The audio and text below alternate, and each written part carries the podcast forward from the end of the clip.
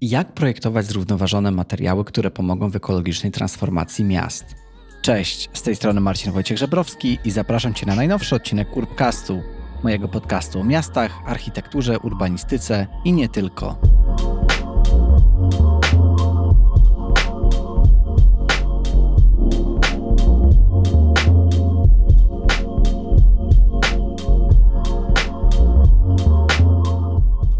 Cześć, witaj w najnowszym odcinku, w którym przedstawię razem z moim gościem obecne wyzwania w świecie budownictwa oraz to, jak możemy je pokonać używając zrównoważonych materiałów.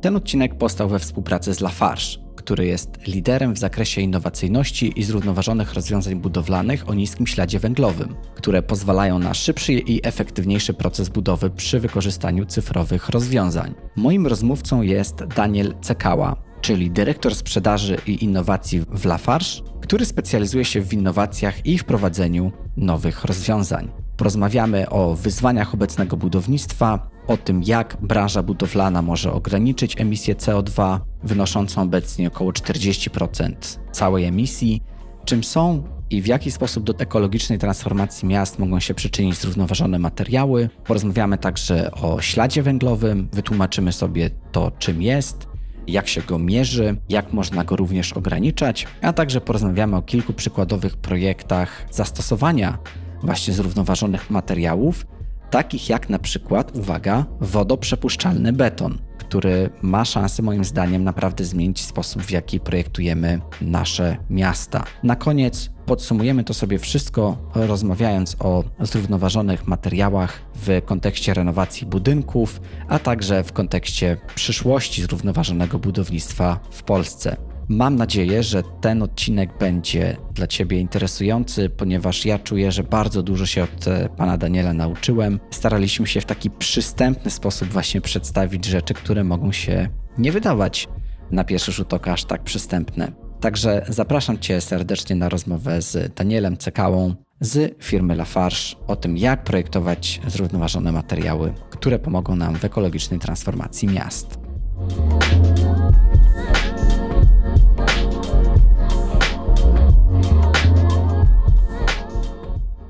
Panie Danielu, witam serdecznie w Wórbkaście. Dzień dobry, witam. Porozmawiamy dzisiaj o temacie, który jest bardzo istotny, zarówno z Pana perspektywy, jak i z mojej, no bo sam również pracuję w szeroko pojętej branży w biurze architektonicznym i też zajmujemy się zagadnieniami, o których dzisiaj porozmawiamy, czyli o tym, jak budować w sposób bardziej ekologiczny, jak te miasta, w których żyjemy, transformować też w taki sposób ekologiczny. Ale zanim do tego przejdziemy, ja chciałbym Pana poprosić o takie krótkie opisanie swoimi słowami, bo uważam, że swoimi słowami najlepiej to zawsze wychodzi. Czym Pan się zajmuje na co dzień? Na co dzień pracuję u producenta materiałów budowlanych. Zajmuję się sprzedażą, sprzedażą głównie betonu. Oprócz tego, taką drugą działalnością, którą mam w swoich obowiązkach, to są innowacje. I to jest ta część, która jest naprawdę bardzo ciekawa i w ciągu ostatnich kilku lat wydarzyło się bardzo dużo i dzieje się coraz więcej, więc wprowadzanie zarówno nowych produktów, jak i produktów, które zostały odkryte, może w ten sposób powiem, zarówno na świecie przez nasze laboratoria centralne, jak również bardzo mocno pracujemy tutaj w Polsce, by ten rozwój produktowy był jak największy. Oprócz tego innowacje to są nie tylko produktowe, ale również rozwiązania konkretne do konkretnych zastosowań w mieście, w budynkach, jak również digitalizacja, która myślę dotyka każdą branżę i, i tutaj naszą może trochę konserwatywną, ale również ta digitalizacja istnieje. Czyli mówi Pan, że branża jest trochę konserwatywna, ale że jest w niej też miejsce na pewne innowacje. Zastanawia mnie to, skąd w takim razie Pan czerpie inspirację do tego, no bo rzeczywiście czasem ciężko gdzieś tam wyjść poza jakieś swoje środowisko i zainspirować się z innych branż również, więc czy ma Pan jakieś takie swoje sposoby, żeby jednak się inspirować na co dzień? Tak, myślę, że jeżeli chodzi o digitalizację, to jest to dużo łatwiejsze, gdyż dotyka mhm. to nas w tym życiu codziennym, prywatnym, no na każdym kroku, więc e, tutaj tych inspiracji nie brakuje. Mamy też bardzo fajne rozwiązania, które zostały wymyślone w Polsce. Powiem o Obliku, powiem o Impoście. Mhm. To są takie rzeczy, które naprawdę działają bardzo fajnie i, i myślę, że w wielu branżach ludzie zastanawiają się, co zrobić, by, by ta digitalizacja poszła w tą samą stronę. Jeżeli chodzi mhm. o materiały, rozwiązania, tutaj naprawdę korzystamy też, ja korzystam dużo z opracowań, które powstały na świecie. Dużo się spotykam zarówno z deweloperami, jak i z architektami, bo tutaj ta współpraca, jedynie współpraca może przynieść efekty i tak naprawdę bardzo często odpowiadam na, na potrzeby czy to deweloperów, czy projektantów. I tutaj często ci ludzie mają zupełnie inne spojrzenie. Ja, jako były technolog betonu, faktycznie gdzieś potrafię czasami odpowiedzieć na te zapotrzebowania. A zastanawia mnie też to, jak właśnie przełożyć te różne takie techniczne zagadnienia, o których też dzisiaj będziemy rozmawiać, bo chciałem Pana też poprosić o wytłumaczenie kilku takich pojęć, które dzisiaj wspomnimy w naszej rozmowie. Czy udaje się właśnie Panu przetłumaczyć ten taki język technologii, język taki specjalistyczny na to, e, no właśnie, czego chcą czy klienci, czy mieszkańcy, czy może osoby po prostu, z którymi Pan właśnie współpracuje, a są z trochę innych branż? Myślę, że coraz lepiej. Faktycznie zajęło mi to trochę czasu, by, by z tego języka technologicznego, inżynierskiego zacząć mówić tym językiem korzyści dla mojego partnera, rozmówcy. W gruncie rzeczy, jeżeli rozmawiamy o innowacji, a innowacji w kierunku zrównoważonego rozwoju, rozwiązań, myślę, że te pojęcia są już znane dla wszystkich i dosyć mhm. łatwo jest je jest je przenieść na tą taką przystępną, e, na ten przystępny poziom, z racji tego, że coraz więcej o tym rozmawiamy, coraz więcej jest informacji w mediach i myślę, że jeszcze 10 lat, a 15 to już na pewno nie mhm. rozmawialibyśmy o tym. I pojęcie CO2 no, dla nikogo nic nie znaczyło, może oprócz chemików, którzy wiedzieli, że to jest dwutlenek węgla, a dzisiaj, dzisiaj ta wiedza jest coraz powszechniejsza, jest ona na różnym poziomie, ale myślę, że ta płaszczyzna do mhm. rozmowy i do wzajemnego zrozumienia, te podwaliny pod to są już położone. Wywołał Pan do tablicy CO2, dwutlenek węgla, o którym się coraz więcej mówi, także myślę, że to jest też dobry moment, żeby zacząć rozmawiać o tym, jak właśnie ograniczać emisję CO2. No bo jednym właśnie z wyzwań e, obecnego budownictwa jest to, że miasta, w których coraz więcej ludzi mieszka, i powstała z nich infrastruktura odpowiada za aż 40% całkowitej emisji właśnie CO2, z czego 10% pochodzi z produkcji materiałów, tak, a reszta z energii zużywanej w trakcie użytkowania budynku. Także jak branża właśnie budowlana może zacząć ograniczać tą emisję CO2 według Pana? Tych sposobów jest naprawdę bardzo dużo. Ja myślę, że powinniśmy mm. też sobie powiedzieć te 10%, o których Pan powiedział, no, to są różne szacunki i to w zależności od budynku. Ja myślę, że to jest mhm. raczej bliżej 20%. Jak branża może to ograniczyć? No, sposobów jest dużo, ale myślę, że najważniejszą rzeczą jest tak naprawdę zacząć to mierzyć i mhm. zacząć oceniać budynek, zacząć oceniać nasz wpływ nie tylko przez kontekst materiałów, ale przez kontekst tego całego życia, powiedzmy sobie, budynku. To, co Pan powiedział, 70% to jest ta faza eksploatacji już budynku, więc ta lwia część, największa, wcale nie pochodzi od materiałów, a pochodzi głównie z mhm. energii elektrycznej, z energii cieplnej, którą musimy dostarczać do budynku, by nasze życie było komfortowe. Jeżeli chodzi już o samą branżę, to faktycznie mówi się o tym coraz więcej i my już od pewnego czasu bardzo mocno nad tym pracujemy. Głównym tutaj emiterem jest faktycznie beton. Beton to jest e, ten materiał, który w budowanym śladzie węglowym, czyli pochodzącym z materiałów, stanowi największą część emisji CO2. Na drugim miejscu jest mhm. stal, więc to są dwa produkty, które konstrukcyjne, które chyba najlepiej też znamy. No warto też wspomnieć, że beton jest drugą najczęściej używaną substancją, tak można powiedzieć, na świecie, zaraz za wodą, więc ta emisja też wynika z tego, że, że masa tego betonu jest, jest olbrzymia. W betonie jest cement, który właśnie odpowiada za większość emisji CO2 w betonie. Jeżeli chodzi o cement, o beton, to mamy bardzo ambitne plany jako branża. My tutaj w Polsce jesteśmy i tak na bardzo dobrej drodze i, i nasza emisja w porównaniu z innymi krajami jest jest dosyć niska. Przechodząc już konkretnie może do mojej firmy, w której pracuję, bo, bo te dane znam najlepiej i znam tą strategię, mhm. to jako Lafarge, jako Holcim podpisaliśmy porozumienie Net Zero Pledge, mhm. gdzie mamy konkretne cele do 2030 roku. Jest to zmniejszenie tego globalnego ocieplenia o 1,5 stopnia, no ale to nic nie mówi. Potrzebne są cele, jak chcemy to zrealizować. Głównym tym celem jest na przykład osiągnięcie emisji CO2 z tony cementu na poziomie 475 kg do tony cementu. Mhm. Myślę, że ten cel będzie zdecydowanie rewidowany i już dzisiaj mówimy, że to będą jeszcze znacznie niższe poziomy. Inwestujemy bardzo dużo środków na to, by tak się stało. To jest między innymi modernizacja, a praktycznie budowa od początku nowej cementowni na w Małogoszczy, gdzie zastępujemy tą starą technologię już wysłużoną, nową, bardziej efektywną, co przyniesie naprawdę bardzo duże efekty, jeżeli chodzi o redukcję emisji CO2. Dosyć niedawno, dosłownie na dniach, zostaliśmy wybrani do, do programu pilotażowego, gdzie będziemy wychwytywali mhm. w naszej drugiej cementowni 100% CO2, co jest e, taką innowacją na skalę europejską. Będziemy pierwsi na skalę światową. Mamy też duże plany co do e, gospodarki obiegu zamkniętego. Chcemy zużywać pół miliona ton odpadów nie poddających się recyklingowi jako paliwa alternatywne. Chcemy wykorzystać prawie 2 miliony ton odpadów z innych gałęzi jako surowiec do produkcji cementu.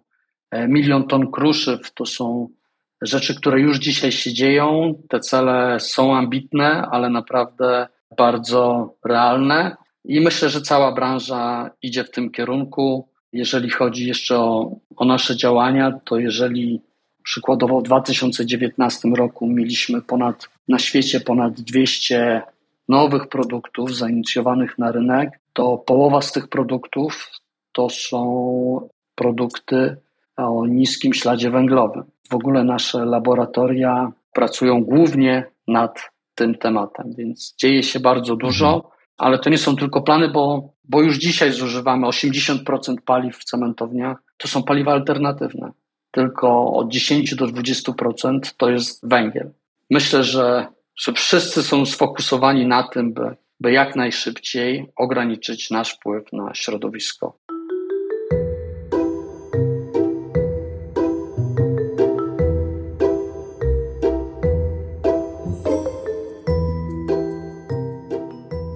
Plany są rzeczywiście ambitne, szczególnie właśnie, że mm, przyjęliście tą strategię zrównoważonego rozwoju. E, tak, dla Polski do roku 2030. Też horyzont czasowy nie jest aż tak długi e, z drugiej strony. I rozumiem, że te zrównoważone materiały budowlane będą grały taką kluczową rolę, tak, no bo jednak, tak jak już wspominałem, cały czas się rozwijamy, cały czas powstają e, nowe budynki, cały czas nasze miasta się rozwijają więc e, te materiały budowlane są wykorzystywane. Natomiast czym tak naprawdę są te zrównoważone materiały budowlane? Czy to chodzi o to po prostu, że one właśnie mają mniejszą emisję CO2 podczas powstawania, czy no właśnie, jak moglibyśmy je scharakteryzować?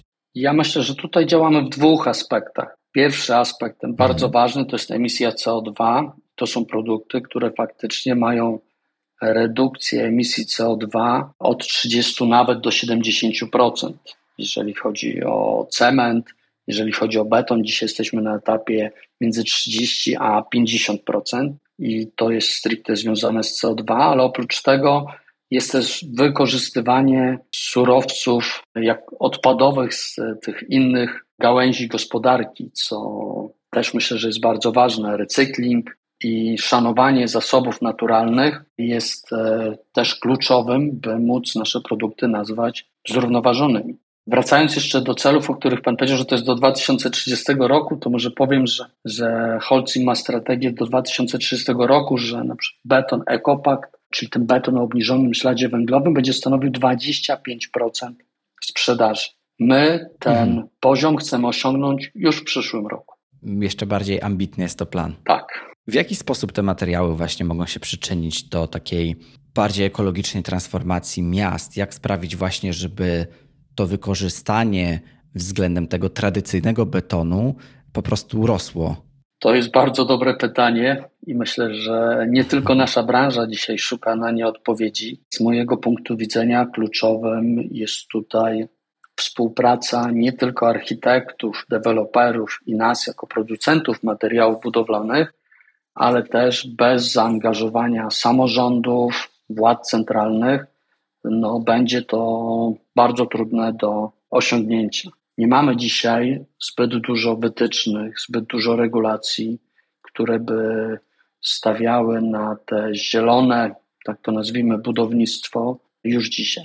Czasami te surowce, mhm. te materiały są droższe, czasami te projekty są droższe. Wiadomo, że czy to będzie producent materiałów, czy to będzie deweloper, no tutaj wszyscy działamy na, na rynku i by móc dalej działać, musimy patrzeć również na, na zysk. Więc mhm. tym bardziej potrzebne są odpowiednie regulacje ze strony rządowej i one się dzieją. One się dzieją na razie w aspekcie raczej zużycia energii w budynku. Mamy tutaj przykład na przykład nowych warunków technicznych, jakim powinny odpowiadać budynki z 2021 roku. Ograniczamy tą energię dla budynków jednorodzinnych z 95 do 70 kWh na metr kwadratowy na rok, więc patrzymy tutaj raczej na tą stronę eksploatacji budynków i słusznie, bo to jest ta większa emisja, to jest ta podstawowa są w planach.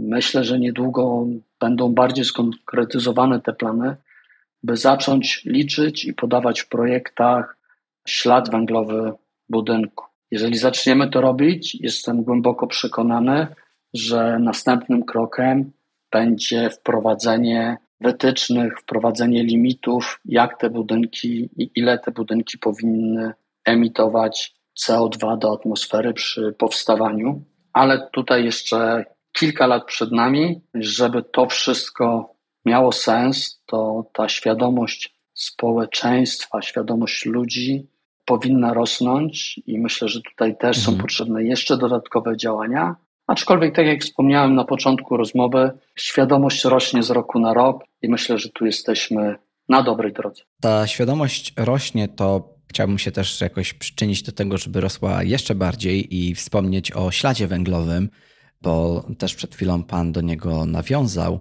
No i z racji tego, że ja też z kolei zapowiadałem na początku naszej rozmowy, chciałbym pomóc słuchaczom i słuchaczkom też wytłumaczyć pewne kwestie, bo wydawać by się mogło, że rzeczywiście o takiej dekarbonizacji, tak, czyli o takim budownictwie neutralnym dla klimatu mówi się coraz częściej, ale wytłumaczmy sobie właśnie po kolei też te wszystkie pojęcia, czyli czym jest w ogóle ten ślad węglowy? Ślad węglowy. Myślę, że najprościej byłoby powiedzieć, że to jest ilość dwutlenku węgla, która jest emitowana do środowiska w całym procesie produkcji materiału, hmm. w tym przypadku akurat budowlanych. I jeżeli hmm. weźmiemy sobie ten najbardziej popularny materiał beton, Beton składa się z mhm. cementu, kruszy, wody, tak w największym uproszczeniu. To tutaj cement jest tym kluczowym składnikiem, który tą emisję ma największą. Przy produkcji cementu ta emisja jest, pochodzi z dwóch różnych źródeł. Pierwsza to jest naturalny proces techniczny, czyli zamiana z e, wapieni na tlenki wapnia i to przy cemencie czystym, czyli w samym klinkerze, to jest około 60 nawet do 65%. Więc to jest po prostu proces chemiczny i tak jest zbudowany cement. Musimy zamieniać wapień na tlenki wapna, tlenki wapnia i CO2. Drugim aspektem to jest sama produkcja, użycie ciepła i energii elektrycznej do produkcji. I to powiedzmy sobie stanowi 40%.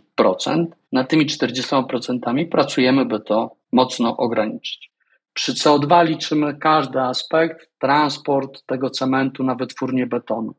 Następnie produkcja betonu też zużywa energię, transport betonu na budowę też zużywa energię. Mhm. No i sama budowa oczywiście też potrzebuje pewnej ilości czy to energii elektrycznej, czasami też energii cieplnej, więc ten ślad węglowy to jest e, no, cykl życia materiału od momentu wydobycia do momentu wbudowania a nawet szerzej, jeżeli weźmiemy sobie takie kalkulacje najnowsze, Life Cycle Analysis, to liczymy ten ślad węglowy nie do momentu nawet wbudowania, a do momentu recyklingu tego materiału, czyli przez cały okres życia, powiedzmy sobie, tego materiału, do rozbiórki, która też potrzebuje energii. No i kwestia, czy ten materiał będzie recyklingowalny, czy jednak będziemy musieli go gdzieś składować jako odpad. No w tym przypadku beton mhm. jest w pełni recyklingowalny, więc liczymy to jako materiał, który zostanie ponownie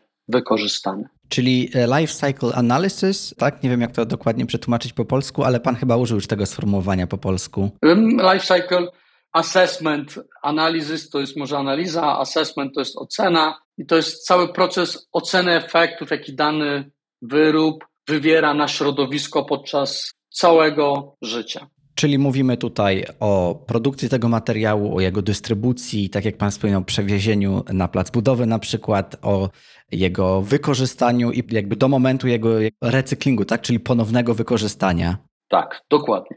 W takim razie, znając już jakby takie narzędzie, jakim jest właśnie ta ocena cyklu życia danego materiału, czy możemy w jej oparciu próbować jakoś obniżać, tak? Czy możemy jakby obniżyć ten ślad węglowy w tych materiałach, korzystając z tego narzędzia? O tak. Żeby coś obniżać, najpierw trzeba to zmierzyć i wiedzieć, mhm. co chcemy z tym zrobić i jakie są efekty. Więc te narzędzie jak najbardziej nam w tym pomaga i to mhm. realizujemy. Przeprowadziliśmy ostatnio taką analizę dla modelowego budynku, który powstaje w Krakowie, żeby mhm. sprawdzić, jak kolejne fazy mają wpływ na całkowitą emisję, w tym przypadku CO2 do atmosfery. To się dzieli na fazę produkcji, fazę budowy, fazę użytkowania, recyklingu, e, fazę rozbiórki i recyklingu.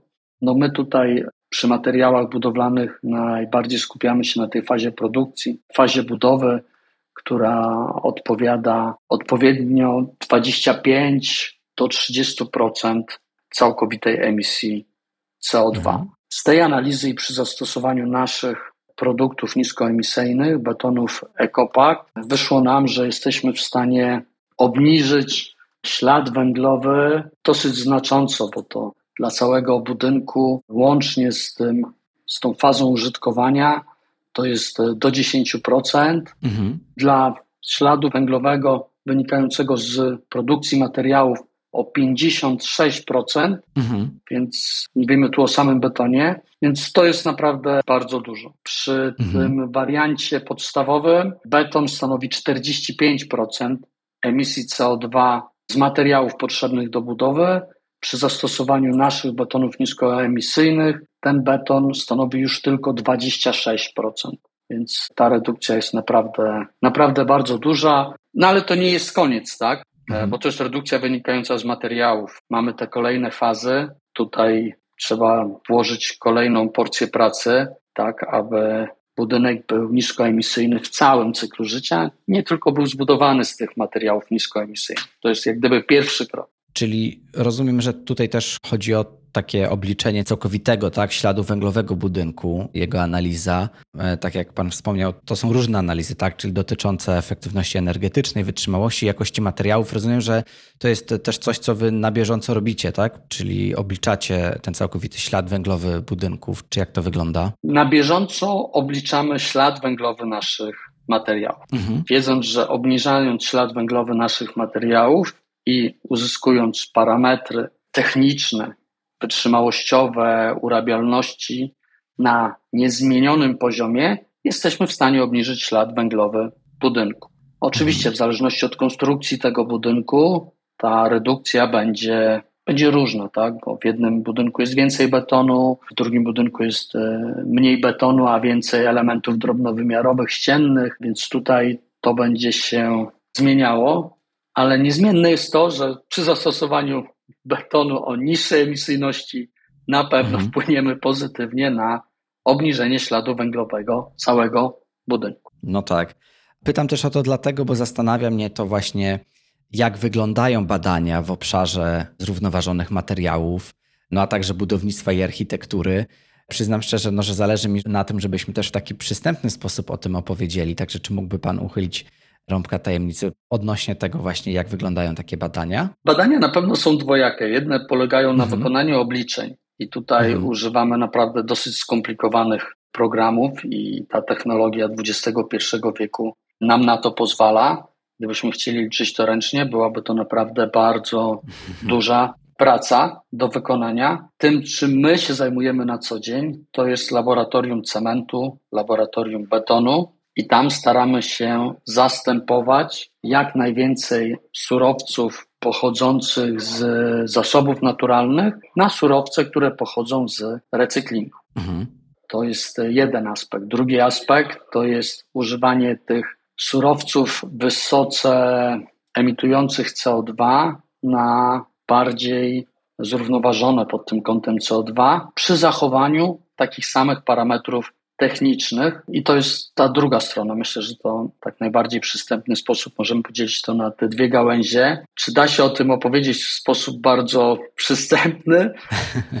Spróbujmy chociaż. No tutaj mam już małe, małe zastrzeżenia. No nie wiem, czy jest to do zrobienia. Możemy na przykład wziąć kilka produktów, jak one powstały i co one robią. Pierwszym może być nasz produkt Agila Fibro. Jest to beton zbrojony włóknem stalowym bądź też włóknem syntetycznym i zastępuje on tradycyjne pręty zbrojeniowe. Przy tym rozwiązaniu mhm. jesteśmy w stanie zredukować do 40% stali zbrojeniowej budynku. Stal zbrojeniowa odpowiada za 23, 20, powiedzmy około 20% emisji mhm. CO2 budowanego śladu węglowego. Więc tutaj ta redukcja jest dosyć znaczna. Drugim produktem może być hydromedia. Jest to beton, który potrafi przepuszczać wodę. I to naprawdę bardzo duże ilości tej wody. To jest bardzo ciekawe. Tutaj działamy trochę w innym aspekcie, mhm. nie tylko redukcji CO2, bo beton też jest o niższej emisyjności CO2, ale również możemy go wykorzystać do prawidłowej gospodarki wodnej, co jest szczególnie istotne w tych dużych miastach, bardzo dużych miastach, gdzie większość przestrzeni jest jednak pokryta materiałami, które nie są przepuszczalne i mhm. mamy duży problem z retencją wody. Przy tym produkcie mhm. możemy tą wodę odprowadzać bezpośrednio do gruntu, możemy ją odprowadzać do zbiorników retencyjnych. Unikamy też takiego zjawiska tej pierwszej fali przy dużych opadach deszczu, więc e, tutaj działamy w tą stronę retencji wody. Czy to oznacza, że tak naprawdę Gdybyśmy użyli takiego materiału w naszych miastach, to byśmy mogli zredukować po prostu bardzo dużo problemów związanych na przykład z takimi powodziami błyskawicznymi, no i z tym brakiem przepuszczalności. W sensie, na jak bardzo właśnie jest to wodoprzepuszczalny beton? Próbuję sobie to tak zwizualizować. Może nie operując cyframi, to wylewając wodę z węża, czy to ogrodowego, nawet z hydrantu, nie jesteśmy mhm. w stanie zrobić kałuży na tym betonie. Mhm. On to wszystko przepuści do warstw niżej. No teraz jest kwestia, co z tą wodą będzie działo się niżej, bo przepuszczalność no tak. tego betonu jest naprawdę dużo, dużo większa niż absorpcja tej wody do gruntu. Czyli gdyby był jakiś zbiornik retencyjny pod tym betonem, no to wtedy w takim idealnym scenariuszu po prostu wszystko trafiałoby do tego zbiornika i mogłoby zostać na przykład użyte ponownie na zasadzie takiej teorii miasta gąbki. tak, dokładnie, miasto gąbka. Bardzo mi się podoba to określenie. Jeszcze na to nie wpadliśmy, ale faktycznie to działa w bardzo podobny sposób. Czyli jak gąbka, najpierw ta woda może być zmagazynowana w gąbce do pewnej mhm. ilości, jeżeli tej mhm. wody jest za dużo, ta woda musi gdzieś dalej popłynąć, więc albo to będzie grunt przy małych opadach, grunt jest w stanie wchłonąć pewną ilość, albo to będą jakieś rury, jakieś zbiorniki, do których ta woda będzie zbierana i magazynowana, przynajmniej w pewnej części, by uniknąć tych niekorzystnych zjawisk, z jakimi się borykamy dzisiaj w miastach coraz częściej. Przy mhm. zmianach klimatu, jakie mamy, no to tych e, powodzi, ulew, gwałtownych deszczy jest coraz więcej, a mimo to opady roczne są coraz niższe.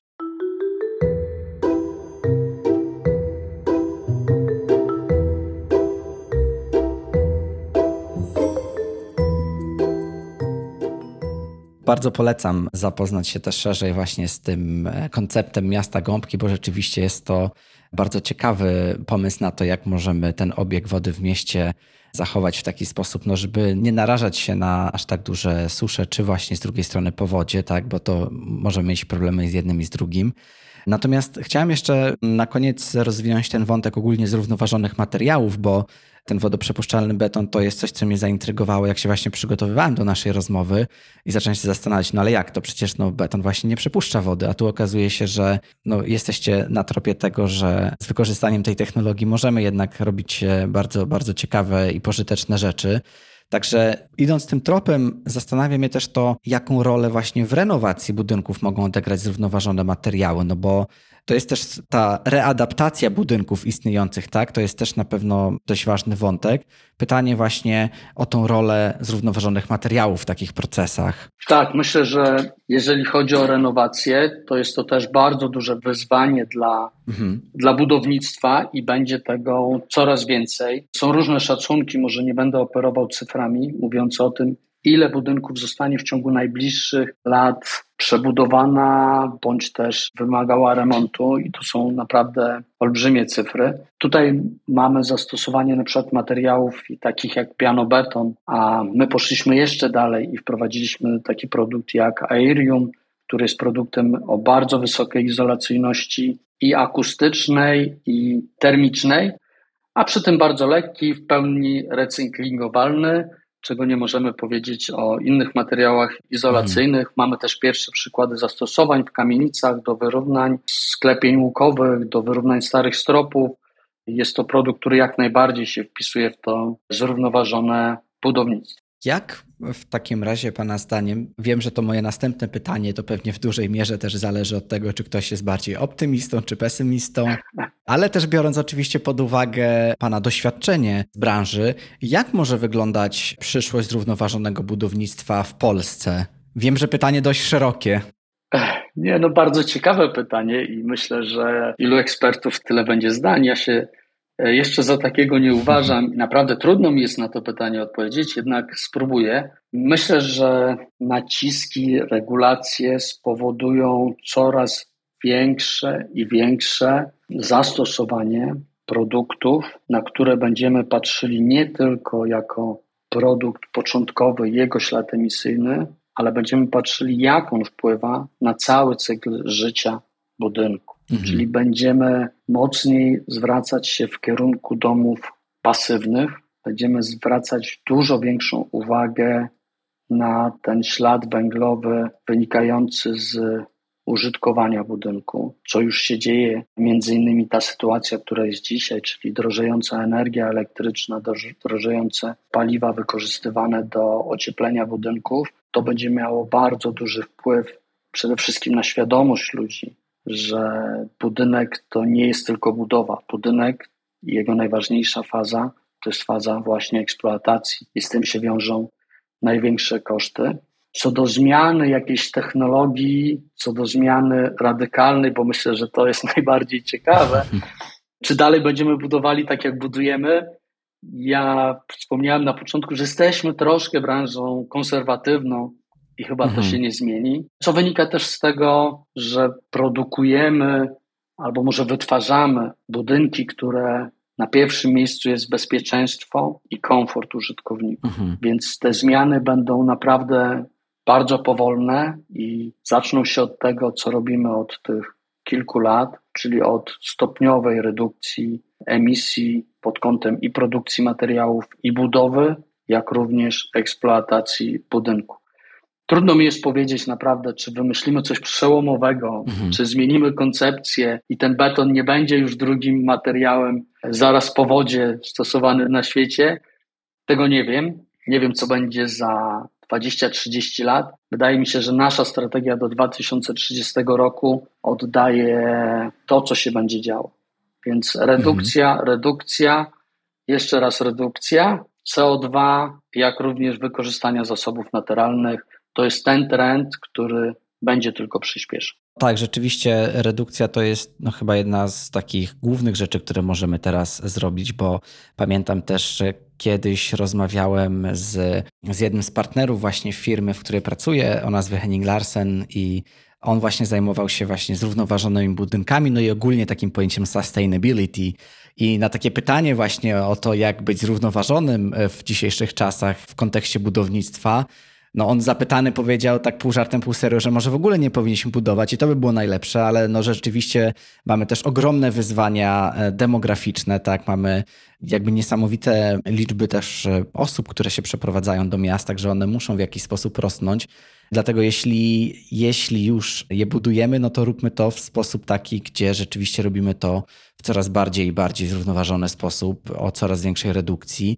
I ja wiem też, że Lafarge, wy jesteście częścią właśnie Polskiego Stowarzyszenia Budownictwa Ekologicznego. To jest właśnie moim zdaniem też bardzo ciekawy sposób na takie uświadamianie, bo właśnie Polskie Stowarzyszenie Budownictwa Ekologicznego organizuje bardzo ciekawe wydarzenia. Nie wiem, czy miał Pan okazję tam być na, na jednym z nich? Tak, z, zgadzam się, że to jest ten kierunek, który powinien być dalej kontynuowany. Tych wydarzeń jest coraz więcej. Powstają jakieś pierwsze publikacje. Okej, okay, może to nie są jeszcze te publikacje, które ja bym chciał polecić, ja bym chciał widzieć. To mhm. są coś pierwszego i, i myślę, że potrzebujemy jeszcze szerszego spojrzenia na to. Faktycznie jesteśmy u progu takiej dużej zmiany, gdzie ta migracja do miast odbywa się na całym świecie i będzie tylko przyspieszała. Każdego roku budujemy 6 miliardów metrów kwadratowych nowych budynków na świecie. To jest cyfra no, niesamowita.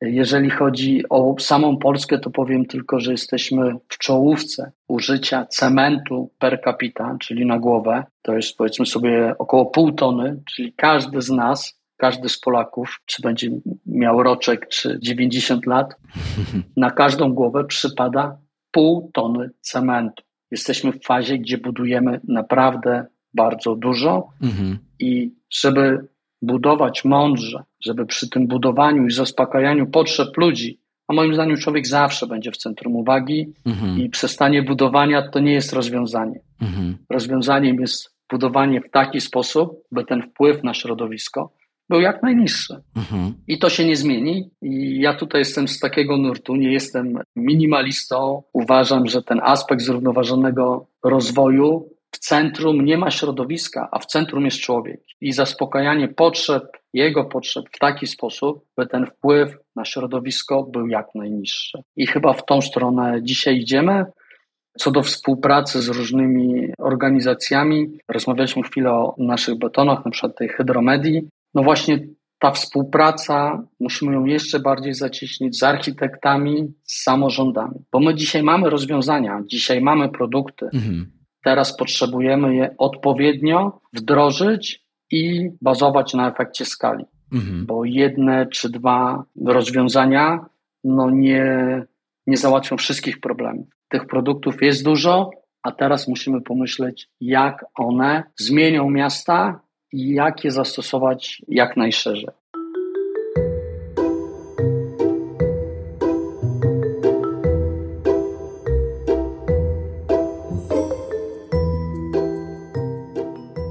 W takim razie podsumowując, jaka będzie rola producentów budowlanych w tej naszej przyszłości?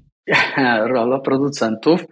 Ja myślę, że producenci będą musieli coraz mocniej stawiać na rozwiązania. To już nie jest sam materiał, to jest proponowanie całego rozwiązania i całej technologii. Bo nawet najlepszy materiał, ale nie pasujący do rozwiązań, nie pasujący do miast, do technologii powstawania budynków, nie zaspokajający potrzeb końcowego użytkownika, no nie będzie wykorzystany. Więc wydaje mi się, że ta rola od producenta do producenta materiałów, do dostawcy rozwiązań będzie coraz większa. I to się już zaczęło dziać, a będzie tylko przyspieszało. Oczywiście w dalszym ciągu będziemy starali się jak najbardziej ograniczać nasz wpływ, emisje do atmosfery, wpływ na środowisko, na zasoby naturalne, ale to jest coś, co się już dzieje i chyba o tym coraz mniej będziemy, będziemy mówili. Więcej natomiast będziemy mówili o ekosystemach, o rozwiązaniach całych budynków, następnie osiedli, a później mhm. miast, bo mhm. to jest bardzo kompleksowe i to musimy rozpatrywać pod tym kątem. Same materiały to nie wszystko. Rozumiem pan też jako dyrektor między innymi innowacji właśnie w Lafarge, też jako ktoś, kto specjalizuje się w tych innowacjach i wprowadzaniu nowych rozwiązań. Rozumiem, że będzie pan i Lafarge także częścią tak, zmiany trochę tego myślenia odnośnie tego, jak budujemy i materiałów również. Tak, staramy się bardzo mocno. Jesteśmy w kilku stowarzyszeniach, które też coraz mocniej zaznaczają ten problem wpływu dużych miast, problem wpływu działań człowieka na, na środowisko. I tutaj to jest jedno z tych kluczowych zadań, które stoi przed nami w ciągu najbliższych pięciu lat, myślę. Pięć lat to jest bardzo mhm. krótka perspektywa, tak mi się wydaje. No, panie Danielu, żeby to jeszcze jakoś podsumować, ja chciałem zadać panu takie ostatnie charakterystyczne dla tego mojego podcastu pytanie odnośnie polecenia. I tym pytaniem jest to, czy mógłby pan polecić słuchaczom i słuchaczkom jakąś książkę? No właśnie, panie Marcinie. Powiedziałem przed chwilą, że nie ma jeszcze takich opracowań, które mógłbym polecić. Naprawdę no tak. przeszukiwanie internetu, przeszukiwanie tych różnych artykułów e, naukowych zajęło mi bardzo dużo czasu i, i w dalszym ciągu to robię. Bardzo często są to opracowania anglojęzyczne, tylko że nie chciałbym tego polecać, gdyż to nie jest dla ludzi, którzy nie są technologami, więc w dalszym ciągu nie mamy żadnej dobrej publikacji, która by mówiła o w szerokim aspekcie o budownictwie, o zrównoważonym budownictwie. Przynajmniej ja takiej nie znalazłem, ale również będę wdzięczny, jeżeli Pan mi będzie mógł coś kiedyś polecić, a może Pan już coś takiego ma, gdzie jeden z, z Pana gości trafił na ciekawą książkę pod tym aspektem. Ja odnośnie takich tematów, mm, może nie budowlanych konkretnie, ale pewnie być może Pan słyszał, jest taka książka o nazwie Donut Economics, czyli o tym, jak powinniśmy rozwijać się też właśnie jako ludzie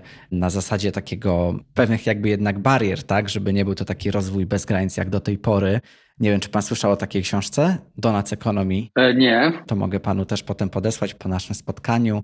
Natomiast ja też również chciałem pana poprosić, jeśli by pan taką publikację, która spełnia te pana oczekiwania znalazł, to też proszę, proszę podesłać, bo ja bardzo chętnie się wtedy z słuchaczkami, słuchaczami tego podcastu podzielę. Obiecuję, jak tylko trafię na bardzo ciekawą książkę pod kątem rozwoju miast, bądź też zrównoważonego budownictwa, to ją polecę.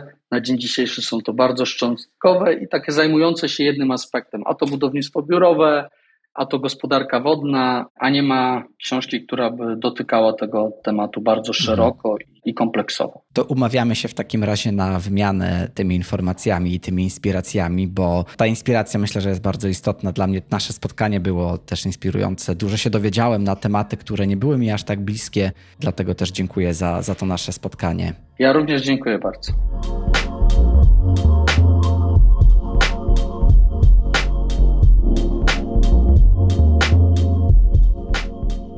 Dzięki wielkie za wysłuchanie najnowszego odcinka podcastu. Mam nadzieję, że podobał Ci się on pod kątem tego, jaką wiedzę otrzymałeś lub otrzymałaś właśnie od pana Daniela, no w zakresie tego, jak zrównoważone materiały przede wszystkim, jak mogą zmienić sposób, w który budujemy, tak żebyśmy rzeczywiście robili to w taki sposób, który jest bardziej przyjazny dla środowiska.